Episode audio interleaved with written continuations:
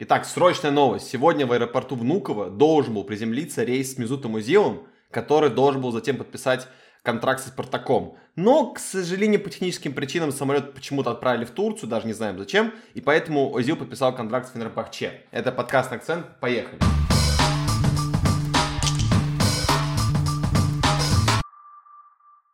Так, парни, привет. Мы вот прям только закончили, для слушателей говорим, закончили смотреть матч Ливерпуль-Манчестер Юнайтед громкий матч, который мы все очень сильно ждали, но, к сожалению или к счастью, для кого как, все закончилось нулями. А, давайте конкретно разбираться, что там происходило. Влад, скажи вкратце, что там по составам было, были какие-то изменения, какие-то новшества от тренеров или все как обычно? Из интересного, наверное, стоит отметить про Ливерпуль, то, что они вышли опять без э, номинальных центральных защитников, то есть Клоп прям, ну, Фабини уже привычно там играет, но Хендерсону Клоп доверяет в этой позиции, и, в общем-то, тут Хендерсон его не подвел. Вот, и то, что Тиаго впервые там за долгое время в основе вышел, это тоже интересно. Так, наверное, больше ничего интересного, такого примечательного. Угу, хорошо, супер. Теперь давайте уже все конкретно по матчу. Если мы берем отдельно первый тайм, то выглядел Ливерпуль очень хорошо, контролировал игру, в принципе, в целом, да. У Сульшера там видно была установка на автобус, очевидно, мы об этом даже, когда обсуждали этот матч в ходе встречи, говорили, что так обычно Сульшер играет против сильных команд, ставит просто автобус и выезжает на контратак, то есть эту инициативу полностью. И статистика это, в принципе, показывала. Там у какой-то момент у Клопа было, кажется, 71 на 29 владения. Это, конечно, сумасшедшие показатели.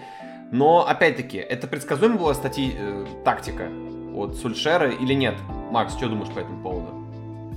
Ну, во-первых, стоит отметить то, что Сульшер вышел необычным ромбом, а сместил Пакба mm-hmm. на фланг. Пакба и Марсиаль играли по флангам, то есть он хотел таким образом, наверное, обезопасить э, прежде всего фланги, потому что у Ливерпуля, все знают, они очень активные, опасные, и поэтому он решил отказаться от привычной расстановки с ромбом, чтобы Погба помогал больше на фланге. Сыграл, наверное, он 4-2-3-1, было так похоже.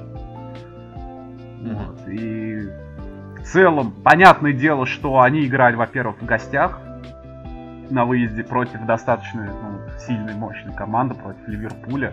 И поэтому здесь то, что они играли вторым номером, это вполне себе а, многие команды, если, наверное, не все играют на это вторым номером. Это даже не из-за того, что они специально так хотели. Просто так получается. Потому что так заставляет Ливерпуль играть всех своих гостей.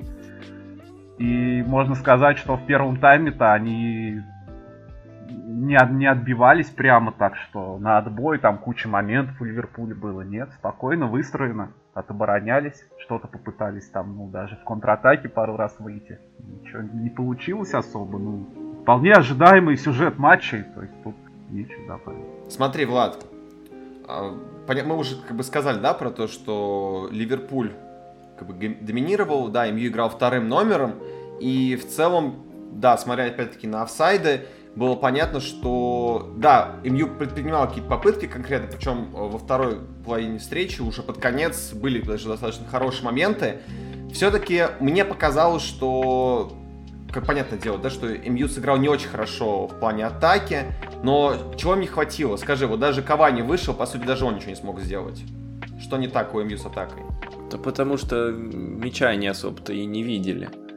То есть, э, по большей части, они действительно играли от обороны и ну, просто не доходил мяч элементарно до атаки.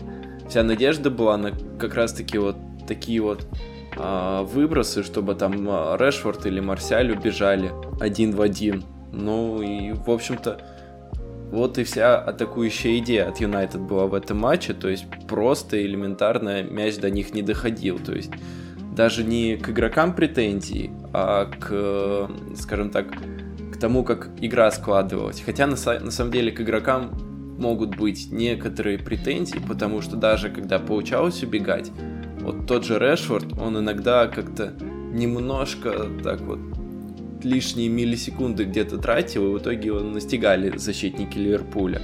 Вот я этот матч для меня это как вот такой э, матч Ливерпуль-Тоттенхэм, только так уровнем ниже с, с обеих сторон. И вот э, Тоттенхэм в том матче, когда были у них шансы убежать, там Сон был очень опасен. Тут, когда получалось убежать, э, Решфорд или Марсиаль их в итоге догоняли и мяч отбирали, причем довольно-таки чисто, до удара даже дело не доходило. Вот. Но mm-hmm. в целом основная причина в том, что элементарно мяч до них не доходил. Ну, я бы еще Самет добавил здесь к твоему вопросу. Ты, говор... ты говорил про офсайды. А, в принципе, я думаю, что это от Клопа была такая установка. Я думаю, они к этому готовились, зная то, что в центре будут играть Фабиньо и Хендерсон, скажем так, не самые скоростные футболисты и номинально вообще не центральные защитники. Против быстрых, там, Марсиали, против быстрого Решфорда, они могли думать, что может там выйти там еще Гринвуд, который, ну, скажем так, обладает скоростными качествами, или вообще Джеймс. Им там вообще ловить нечего, да, в забегах. С учетом того, что они играют высоко, им в забегах там ловить нечего. Поэтому, соответственно, конечно, они решили играть через э, построение искусственных офсайдов, через создание искусственных офсайдов, что у них, собственно, и получалось. Поэтому количество таких вне игры, в которые попадал там и Решфорд, и еще футболисты в первом тайме, не должно как-то это выглядеть странно. То есть это противодействие. Да, в этом плане отмечу еще, как Хендерсон и Фабини классно линию офсайда держали. То есть для них это не совсем привычная роль, но тут они прям отлично справились. Вот это меня прям удивило действительно, особенно по первому тайму. Так, хорошо. А что с атакующей линией Ливерпуля, которая очень много создала и были, казалось, как бы, да, что были очень близки к забитому голу, но при этом, как бы, мы видели, что очень мало ударов в створ, очень много запорол Фермина, да, у которого на самом деле, если посмотреть по статистике в этом сезоне, всего на один гол больше, чем у Тима Вернера. Это уже показательно. Да, естественно, Макс говорил про то, что у него другая роль на поле, а, другой ампула, но очевидно было видно, что он как будто вообще не своей тарелки его Фермина. У него то получались удары, но это были очень слабые удары, либо вообще просто молоко бил. А здесь давайте как раз обсудим, что было не так с атакующей линией Ливерпуля. Им просто не повезло, или все-таки не дожали и защита у МЮ смотрелась очень тоже организованно. Я думаю, тут несколько факторов. Первый это то, что Клоп, мне кажется, несколько просчитался. То есть э, он пытался перегрузить фланг, где играл Шоу. То есть обычно, когда против Юнайтед играют, а если пытаются какой-то фланг перегрузить, чаще это делают с флангом Ван Бисаки по этому сезону. В этот раз он решил перегрузить фланг э, Шоу, часто Мане переходил на этот фланг, и там на, на другом остался только Робертсон. А на этом комбинировали Салах, а, Александр Арнольд, Мане, но Шоу, Магуайр, они сыграли просто идеально. Что касается обороны, вообще никаких огрешностей, никаких ошибок. Вот. И самое главное, сам, сама атака Ливерпуля, тут даже не то, что Фермино, хотя к нему тоже есть вопросы по реализации, но больше конкретно у меня вопросы к Салаху и Мане, потому что они сами не оказывались, в конце концов, на острие, на завершении достаточное количество раз. Они были какими-то ватными, и такое ощущение, что как-то какого-то, не знаю, мотивации, какой-то огня в глазах не было, потому что я для себя вот заметил несколько эпизодов, когда они не добегали, когда можно было попытаться добежать, когда, допустим, а, мяч уходит, и видно, что у них есть шанс, они не добегают. И когда есть шанс, допустим, отобрать, они опять не добегают. То есть чуть-чуть вот чего-то нет, вот, не знаю, не, не на 100% они явно играли своих возможностей. И это было заметно. Кстати, я добавлю по Фермину, что все на него ополчились. Знаете, сколько у него забитых мячей в АПЛ? Пять. Пять, мы сказали. А у Мане? Шесть. И чё? Ну, то есть Фермин и Фи... Ну, погоди, погодите, погодите. Но почему-то про Мане никто не говорит, что Мане там сдал, Мане не забивает, Мане пора на лавку и вообще он, ну, нулевой. Хотя он забил на один Ну, Мане как раз в последних матчах, э, в последних матчах Мане как раз начал забивать. Ну, подождите, а Фермина до этого забивал. И при этом у него по XG, то есть недобор-то в забитых мячах у Фермина, ну, всего там два. Ну, по XG 7, забито 5. Ну, в принципе, предъявлять ему то, что он там не реализует или мало забивает, ну так... А кто больше-то забивает? Только Салах. Смотри, здесь конкретно в этом матче мы не берем его статистику по всему сезону, хорошо, абстрагируемся от нее, вот берем конкретно этот матч. Мы видели, что у Фермина вообще не получается. Ну, подождите, если мы а, э, говорим об игроке в глобальном плане, что он совсем плохой, что он сдал по одному матчу, ну, не знаю, это вообще это глупость какая-то. Ну хорошо, окей, допустим, он не сдал. В этом конкретном матче он хорошо его провел? Конкретно этот матч. Конкретно этот матч? Да. Если судить по... мерить по всей тройке атаки, они все просыграли одинаково, что Мане, что Салах, что Фермина. Все одинаково плохо. Значит что? Ну, если мы так судим по одному матчу глобально, значит и Салаха, и Мане тоже надо отправлять куда-то. Финербахче. Все, да, Зилом. Кстати, вот еще по поводу игроков, если брать игроков Ливерпуля, я бы отметил Робертсона. Очень хорошо забегал. И, допустим, в первом тайме это было очень показательно, когда были моменты, когда Робертсон открывался, прям он очень хорошо открывался, за него создавали свободные зоны, там уж защитники стягивались в центр, но почему-то ему не пасовали, вообще этого не понимал. То есть там был один показательный момент, когда а, просто там вот сверху камера показывает, он реально абсолютно один, и он забежал, и прям дай ему мяч, он хотя бы ударит. Нет, Фермина зачем-то берет и бьет с первого касания и вообще не видит своего партнера. И да, понятное дело, это мелочи, это всего один момент, один эпизод, но такие эпизоды решают. И мне, если честно, было не очень понятно, почему так поступает Фермина, почему так поступают его партнеры по клубу. Не очень понятно, короче, мне было. А, давайте здесь э, перейдем к Манчестер Юнайтеду. Действующий лучший игрок месяца Бруно Фернандеш, которого на секундочку уже 4 награды. И как бы да, это не показатель, это не какие-то престижные награды игрок, игрок месяца, это не игрок сезона, но у него уже больше наград на секундочке, чем у Салаха, Азара, Фернандо Торреса, Суареса и других футболистов, даже, да, Фабрегас еще, точно помню. А, но в этом матче, как и, кстати, примечательно, в матчах против топ-6 клубов вообще в целом, Бруно как-то вообще пропал с поля. У него, да, были действительно хорошие моменты, и он даже мог забить. Вот тот самый момент во втором тайме, когда он прям ударил и попал в Алисона, да. А, почему-то Бруно пропадает в больших матчах, и вот этой его невероятной активности, голевые моменты, сумасшедшие там голы, они как-то пропадают куда-то абсолютно в матчах с топ-6 клубами. И тут у меня вопрос. А, здесь проблема конкретно в Бруно, или просто Сульшерова неправильно какую-то установку дает на матч? Что думаешь, Влад? Я думаю, дело не только в Бруно, а еще в том футболе, который показывает Манчестер Юнайтед против э, топ-клубов, скажем так. Ну, топ понятие, конечно, расплывчатое, можно придраться там к некоторым э, клубам, которым эту mm-hmm. категорию применяют. Но тем не менее, в матчах против больших клубов Манчестер Юнайтед часто играет с оглядкой на оборону. А, это еще мягко сказано. Бывает, что они действительно просто присаживаются так и лучше, лучше аккуратно сыграем, лучше, лучше назад отдать, чем вперед. То есть сама система такая. А сам на самом деле Бруно, он э, в важных матчах, он частенько так э, делает результат. Допустим, с Астон Виллой э, он забил, то, ну, важный матч был. С Лестером, опять же, тоже, можно сказать, конкурент. Фернандеш э, тоже забил с Лицом дубль оформил, с Эвертоном, помните, тогда еще это говорили, что Сульш, Сульшер на грани увольнения, тогда сложный период был, угу. Фернандеш, по-моему, тогда да. дубль оформил, а, с Лейпцигом в том матче, когда они проиграли, забивал тогда именно Фернандеш, то есть в целом Бруно, он, а, так сказать, ПСЖ он забивал, то есть в важных матчах Бруно-то не пропадает, но дело в том, что Манчестер Юнайтед в важных матчах часто играет слишком уж осторожно. И, в общем-то, сложно одному э, как-то что-то вытворять, какие-то чудеса, когда вся команда стремится, в общем-то, спасти свои ворота в первую очередь, а не забить. Угу. Хорошо.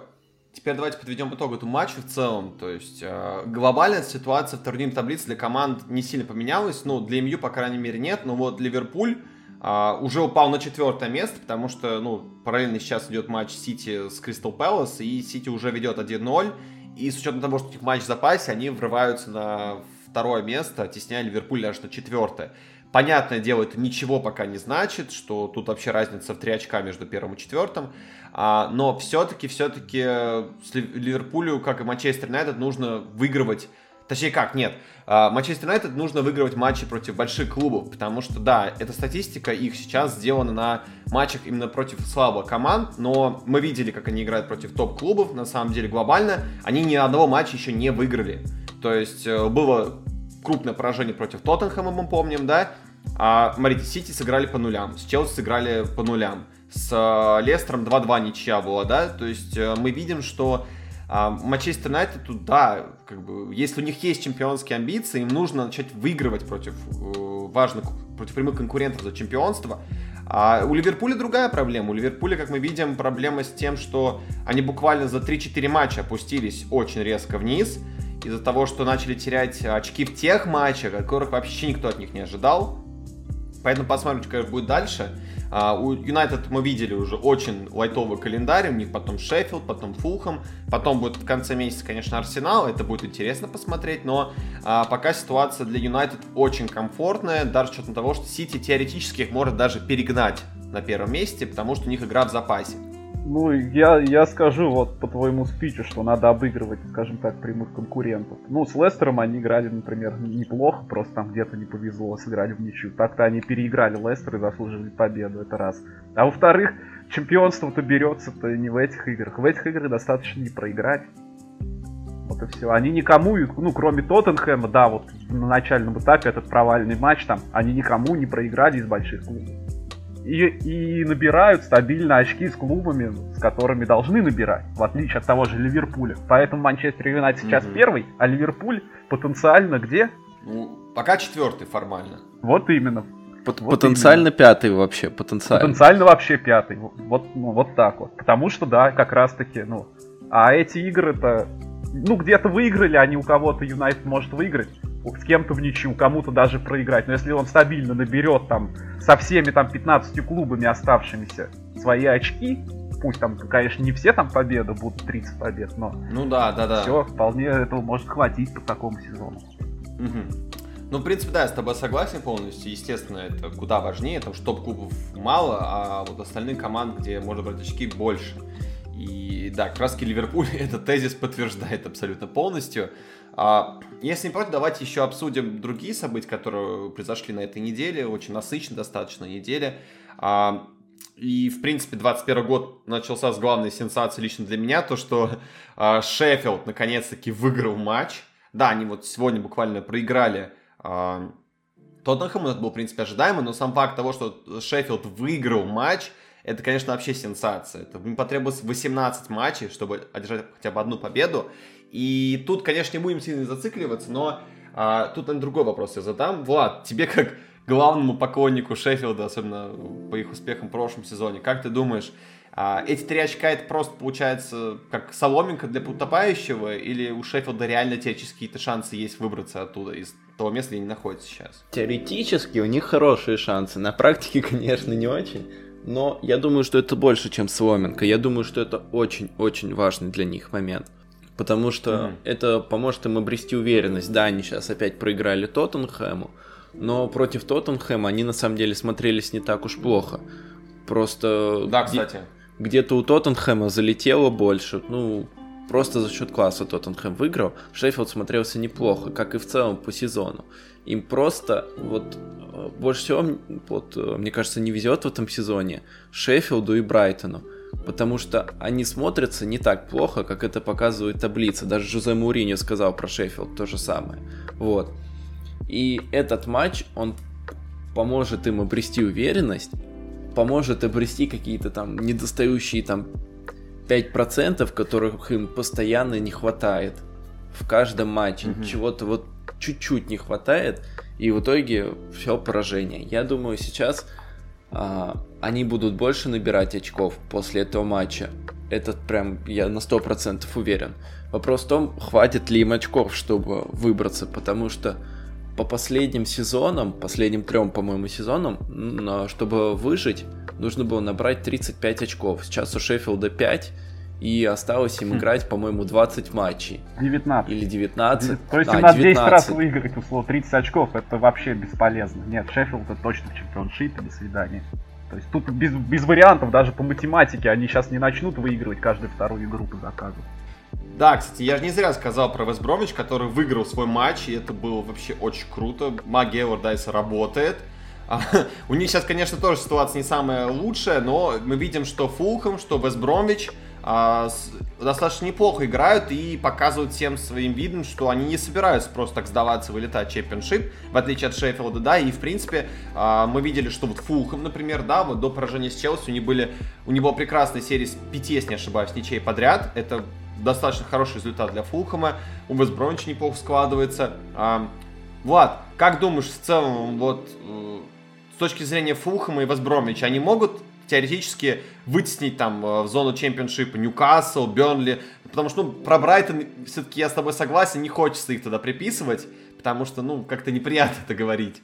Я думаю, могут, могут, но другое дело в том, что сейчас они отстали уже на, пусть и не так много, как Шеффилд, но тем не менее они подотстали, и дальше им будет довольно-таки тяжело это наверстать. Хотя в целом игра у них есть определенно сейчас. А, Вестбромвич против а, Вулверхэмптона выглядел действительно хорошо.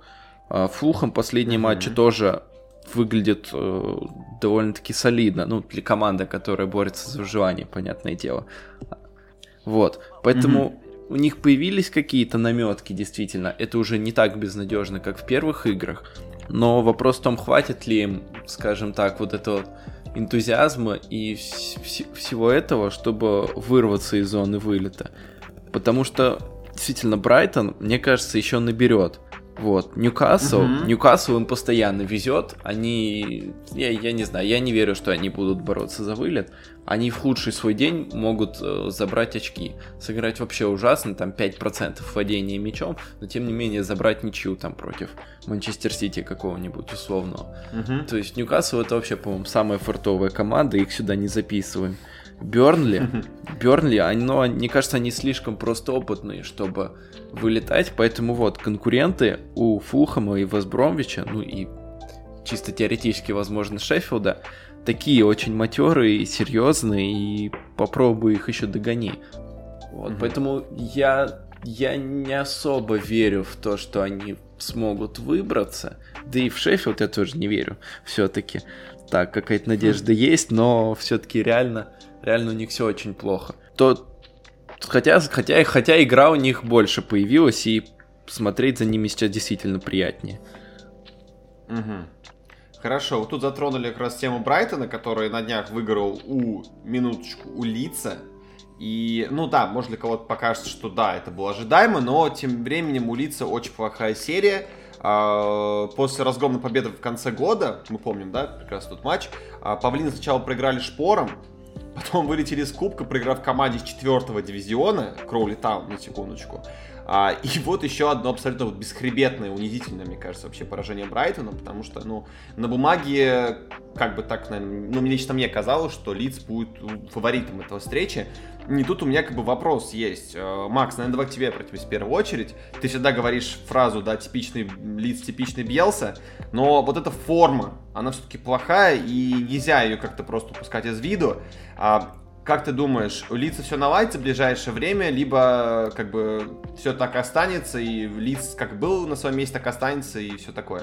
Ну, у Лица все хорошо, все нормально. Они всего на очко даже от Арсенала отстают. А вы что думали, Лиц там будет где-то вверху находиться, там за Еврокубки, что ли, бороться? Нет, конечно. Им закрепиться где-нибудь, вот где они есть, и нормально. И фаворитом в этом матче был как раз-таки Брайтон. Потому что Брайтон, у Брайтона очень выстроенная команда. У них на самом деле построена игра, они знают, как, как играть с мячом, да, против даже хорошо прессингующих клубов. И поэтому в этом результате вообще нет ничего странного, что более опытный э, АПЛский боец обыграл вот такой лиц. Ничего Хорошо, провального. А, а как так вышло тогда с Кроули Тауном получилось? Ну, как это вообще? Кроули Таун... Слили кубок специально? Ну... Или как? Там, конечно, там получилось, скажем так, немножко оказия небольшая у Бьелсы. Вот. Ну, вышли, может быть, просто не настроились, что-то что у них. Я бы не сказал, что у них там из-за того, что много замен, потому что все равно даже те, кто вышел, во-первых, половина играла игроки основные, остальные, кто вышли, они тоже игроки обоймы, которые часто появляются на поле или на замену, или в каких-то матчах даже в старте могут появиться. То есть явно класс игроков выше. Ну, такие матчи случаются. Помните, как Манчестер Юнайтед при, при Вангале МК Донс влетел? Да, да, да, разгромно. да, да. Вот и все. Такое бывает. То есть тут нет ничего страшного. Винни Джонс высказался по этому поводу, сказал, пусть Биелса позвонит мне, я ему ну, дам пару советов, как в кубке играть. Интересная заметка такая, слушайте, я даже не знал про это. Да, у него колонка своя есть, Винни Джонс, на одном из порталов, и вот он там покупку высказался. Ну, такие матчи, я не думаю, что это какая-то прямо, ну, история, которая будет иметь свое продолжение. То есть, так, такое случается иногда. Сейчас случилось вот, с лицом. Ну, они все равно, последние матчи как-то не похожи на себя.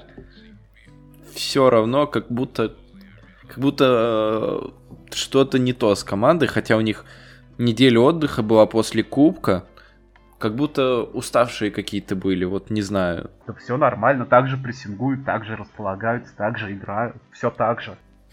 Типичный, ну и плюс, типичный Белса, да. Плюс еще отмечу, что как все-таки плохо смотрит Сейлинг в центре защиты, это вообще Атас. Вот он в эпизоде с первым голом Брайтона, он просто стоял, смотрел в центре штрафной, как футболисты Брайтона бегают вокруг, пасуются и, в общем-то, создают гол. Он просто стоял и смотрел. Да и еще позицию несколько раз прям очевиднейшим образом терял. Ну, Влад, Просто ну, катастрофа. Ну, у лица вообще все центральные защитники выглядят не лучшим образом. Но это качество состава. Тот же Эллен, которого все хвалят, у него куча минусов. Даже когда он играет на фланге, он очень медленный. Он на мяче, с мячом как бы, ну, не очень хорош. Он огромный, то есть по своим габаритам он центральный защитник, но играет на фланге, ему не хватает ни скорости, ну, ничего. То есть у них состав, он, наверное, практически во всех позициях ну, не оптимальный. У каждого футболиста э, в системе Бьелса, вот кого он ставит, у всех есть минусы. Да, согласен. У согласен. всех есть недостатки, причем солидные недостатки, ключевые. То есть, поэтому, конечно, здесь как, как ты не играй, да, там. Угу. Хорошо. А говоря о лузерах, то есть, хорошо, к лузерам мы лиц не пока не приписываем, то карандашком напишем, потом еще сотрем. А, главный лузер однозначно это Вулверхэмптон. У них в январе абсолютно все очень плохо. Напомню, последний раз они выигрывали в АПЛ аж 15 декабря. Матч против Челси, кстати, что поразительно. После этого у них было всего лишь две ничьи в семи матчах. И это очень-очень плохо вообще для команды Нуну. Э, для меня это, честно, конкретно аномалия, потому что, ну, в прошлом сезоне мы видели, как играл Вулверхэмптон, и он, да, он мог уступить, он мог потерять очки на ровном месте, но что вот такая продолжительная регрессия была, это, конечно, для меня вообще сенсация полная. А, Влад, что не так с волками? Что происходит и что им нужно менять? Может, кого-то купить надо еще, пока вот есть чуть две недели до конца трансферного окна. Что-то надо делать, наверное. Я думаю, может, просто стоит вернуться к привычной схеме в 5 защитников, потому что последнее время э, Нуну экспериментирует то 4-2-3-1, то 4-3-3, то еще что-то, и не всегда это заходит. Вот конкретно, допустим, 4-3-3 в матче против Весброма смотрелось как-то слабовато. Э, защитники, может, просто индивидуально слабо сыграли, а может, как раз дело в том, что они просто привыкли в пятерке играть, постоянные ошибки, постоянно они упускали игроков – в итоге два пенальти, тоже не просто так они привезли. Угу. Вот. И атака как бы... Во-первых, конечно, нет Хименеса. Это большой минус, потому что Сильва при всем уважении не тянет. А Педро да, Нету, он... Уже, да. Педро Нету, он все-таки слишком молодой, чтобы тащить команду. Трауре, он почему-то в основе далеко не всегда выходит но тоже не самый стабильный игрок. То есть нет ключевого игрока атаки, сразу же тяжело. И плюс э, новая система, скажем так, для команды, 4 защитника и не знаю, может не кажется, но я периодически замечаю в их последних играх, что защитники как будто немного теряются. Поэтому, мне кажется, стоит ну, ну не мудрить и вернуться к схеме 5 защитников. Команда при ней играла отлично, почти на максимум своих возможностей, постоянно у всех очки забирал у фаворитов, так почему бы не играть так дальше? Да, мы помним Что это. да, тут да, мудрить? Да. Угу. Хорошо. Макс, а у тебя какое сложилось по поводу игры волков? Играют, играют, как обычно играют, результата просто нет. Вот и все. По игре-то они, ну, плюс, да, еще эксперименты эти с, с новыми тактическими построениями и прочим, может быть, тоже сказываются. А по большому счету, вот если посмотреть на игру, то, ну, даже вот взять последний, да, с, с Вестбромиджем, ну, то есть играли-то они все равно первым номером, владели, владели мячом, нормально играли. Просто слишком многие, когда начинают, все от, отталкиваются от результата. Что не так в игре? То есть игра, ну, качество это, ну, игры, само содержание игры, если там что-то не так, это вообще не, не зависит от результата. То есть, если бы Ливерхэмптон вы, выиграл 3-0 у Вестбромича, да, ну, говорили бы, все нормально, а сыграли-то они, ну, точно так же, по большому счету. Но Могли они, они 3-0 выиграть при такой игре? Вот, условно говоря, вот чуть-чуть в обороне они бы повнимательней, вот, повнимательней, могли бы они 3-0 выиграть? Да легко. Но, сама концепция менее... игры, то есть у них нет никаких таких прям провалов. Тем не менее, они сейчас идут, по-моему, на 14 месте, да. Там Ньюкасл потенциально их обогнать ну, может. тут, знаете, тут, мне кажется, еще очень у многих такая есть позиция, что от ожиданий, вот они в прошлом сезоне были высоко, хотя в прошлом сезоне их игра, ну, Шеффилд в прошлом сезоне тоже был высоко и также играл. Вот Вульверхэмптон такой же Шеффилд, только качество состава чуть выше. Ну, не чуть выше, а повыше. Вот и все. То есть ожидание слишком ну, волки, завышено, понимаешь? завышено от этой команды. Да, ожидание. волки, потому что, помните, да, два сезона назад, когда они только были, дебютный сезон был, они в АПЛ, они очень резко взлетели, помните, да, они были в... Они даже прошли в Лигу Европы в итоге, и там даже прошли в стадии квалификации, то есть э, до плей-оффа дошли. А, поэтому да, это вполне нормально, что ожидания как бы не всегда присущи, и они давят на команду, амбиции есть определенно у всех. Но сам факт того, что лично для меня так сложилось, что за те два с половиной сезона, что как бы Вулверхэмптон находится в премьер-лиге, они как-то вот постоянно вот скатываются. То есть вот тот уровень, который они показали, всех просто шокировали в первом своем сезоне, в том сезоне они уже больше очки стали терять, в этом сезоне вообще все очень плохо. Но понятное дело, что Вулверхэмптон не вылетит из премьер-лиги, и это не, вообще не случится, конечно, если там не знаю, какая-то вообще прям жесткая регрессия произойдет, но думаю, так, ну, такого не будет. Все-таки, я думаю, тут со мной вы согласны, ребята, что Вулверхэмптон, как бы, да, он сейчас ниже, чем мы рассчитываем, но они еще свои, там, серед... середину таблицу возьмут свою. А, давайте поговорим сегодня на последнюю тему, которая меня очень сильно интересует вообще, а, о следующем туре. В следующем туре самый громкий матч будет Лестер-Челси. А, по многим абсолютно очевидным причинам это самый главный тур самый главный матч тура, и тем более завершающий первый круг АПЛ. Здесь все неоднозначно. С одной стороны, как бы Лестер выглядит на бумаге явным фаворитом, у них лучше форма, они больше выигрывают, они не теряют очки на ровном месте обычно. А, у Челси, как бы, да, Челси мы видели, какая они была ситуация в январе, в конце декабря. Да, они как бы вот все-таки выиграли матч с э, Фулхэмом, вымучили победу, с Моркомом сыграли, но это не считается. А, психологически Челси может быть сейчас попроще, чем это было, там, не знаю, даже 3-2 тура назад. А, что думать по поводу этого матча, ребят? А, давайте как-то попробуем прогнозировать результат. Кто выиграет, на какой счет вы ставили бы, а, кто есть фаворит.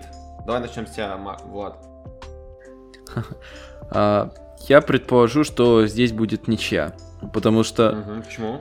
Потому что мне кажется, что Челси будет как-то более мотивирован, а, потому что все-таки, наверное, Лэмпорт, может быть, балансирует на грани, и футболисты этого знать определенно не могут, мне кажется, потому что это руководство знает, футболисты вряд ли, но футболисты могут опасаться, и я думаю, все-таки они могут выдать чуть больше, чем могут под такое дело, как это было, допустим, а, с тем же Манчестер Юнайтед Сульшера, когда а, там ну, много раз за его время работы в МЮ были такие матчи, когда там говорили, вот этот решающий матч, там проигрывают, его уволят.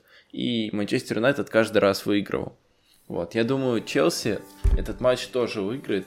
Э, ну, не выиграет, все-таки, я думаю. С учетом формы Лестера это ничья, но Челси выложится, это точно. Вот. Но другое дело, что у Челси, мне кажется, в этом плане будет энтузиазм, а вот игровые качества тактическое превосходство, все это будет на стороне Лестера. Плюс, э, если честно, я до сих пор вот не понимаю, что будет делать Челси, когда их начнут прессинговать. А против Лестера это особенно опасно.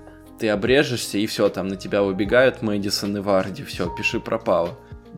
До сих да, пор кстати, это да. главная проблема для Челси, когда их начинают прессинговать, они сразу же в панике отдают назад на Минди, Минди выпинывает мяч там в это на соседний стадион, там на Кривин Коттедж выпинывает, и все.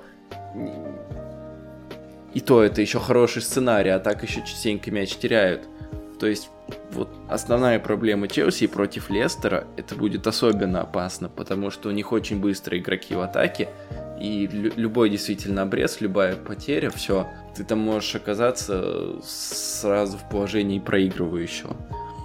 Ну да, мы, кстати, это видели, в принципе, показательным был тот же матч, наверное, с Манчестер Сити был показательным, потому что а, там, ну, два из трех мячей пропущенных Челси это чисто индивидуальные ошибки, то есть буквально на минуту там упустили кого-то из игроков и все, получили гол. А, поэтому да, я с тобой согласен полностью. То есть, если Челси будет играть а, организованно, то есть там, сила, тяга сила будет контролировать линию защиты, то есть никто не будет там заниматься какими-то там приколами, то все будет нормально, мне кажется. Но опять-таки другой вопрос, а, будет ли Челси играть так организованно. А, да, с Фухом они играли хорошо, конечно, Фухом мало чего получалось там, но это Фухом. Мы понимаем, что... Да, они в меньшинстве полматча играли. Да, еще и в меньшинстве играли, но, опять-таки, это вообще не показатель. Макс, что думаешь по поводу этого матча? Кто выиграет, кто вообще будет фаворитом? На три результата игра. Ну, с учетом того, что сейчас э, Лэмпорт сам в плохой форме, его команда в плохой форме, то здесь небольшой фаворит Лестер. Тем более, да, и статистика играет на руку Лестеру, потому что Челси, как и Манчестер Юнайтед, кстати, на секундочку, а, ни одного матча против топ-6 клуба не выиграл. Даже там против топ-10 он особо ничего не выиграл. Да, но много терял очки. Тут нужно что отметить, ну, лично мое, наверное, такое замечание, как раз-таки словам э, Влада про энтузиазм, потому что мы видели, что у Челси очень жесткий календарь в феврале, и, по сути, Лестер это один из самых таких слабых соперников, на самом деле, если так брать, глобально. Там, конечно, еще Эвертон будет, но э, мне кажется, Лестер э, в этом плане плюс-минус одинаковая команда. Поэтому, да, Челси нужно выигрывать. Тут даже не в энтузиазме дело. Это психологически им нужно вернуться в строй, в обойму. А, посмотрим, конечно, что будет. Э, я, наверное, здесь поставлю тоже на ничью, скорее всего, потому что, мне кажется, будет либо 1-1, либо 0-0 вообще будет. Самец, здесь даже не только психологически надо выигрывать. Они отстают сейчас насколько? Они вне топ-6. Они, блин, Вообще, если они ну, не выиграют... на 5 очков отстают. Вот именно. Да, а представьте, они сейчас, сейчас играют с, с Лестером, как прямой конкурент. Если Лестер выигрывает, у Лестера 38, а у Челси останется 29, 9 очков. Да, их обгонят Саутгемптон, Вестхэм, ну, там да, Астон да, да, догонят. Да, да, то есть уже совсем Да, понятное дело, что... Да, в этом плане, конечно, у Лестера, если они даже проиграют этот матч, то они все равно останутся, по сути, в топ-4, да, могут немного спуститься, но они свое место особо не потеряют. А вот для Челси это очень будет важная победа, они могут туда ворваться ну, даже на пятое место, теоретически. Даже ничья, Нет, я думаю, не Челси не особо устроит. Потому что, ну... Да, да точно этом, не устроит. Мне кажется, что все-таки будет ничья почему-то. Ну, не будем абстрагироваться от фактов, то есть, да, все-таки, мне кажется, здесь будет ничья. А, посмотрим, тем более до матча осталось совсем немного, вот мы записываем здесь 17 ночью, а матч 19 в это время ночью будет. Тем более, как бы Сити мы выиграем свой матч, скорее всего, выиграет, мы в это верим, да, и поэтому плотность таблицы еще сильнее увеличивается. Посмотрим, что будет дальше. А, на сегодня, наверное, все, ребят. Я думаю, будем ждать обязательно, что будет дальше. А, совсем скоро мы, тем более, будем подводить итоги первого круга, то есть буквально на следующей неделе уже завершится 19 тур АПЛ, и там можно будет подводить уже какие-то выводы, делать определенные, кто фаворит, кто лузеры, кто андердоги. Обязательно слушайте нас, подписывайтесь на наши соцсети, везде, все ссылки в описании, ребята, и любите эту игру. Всем пока. Пока. Всем пока.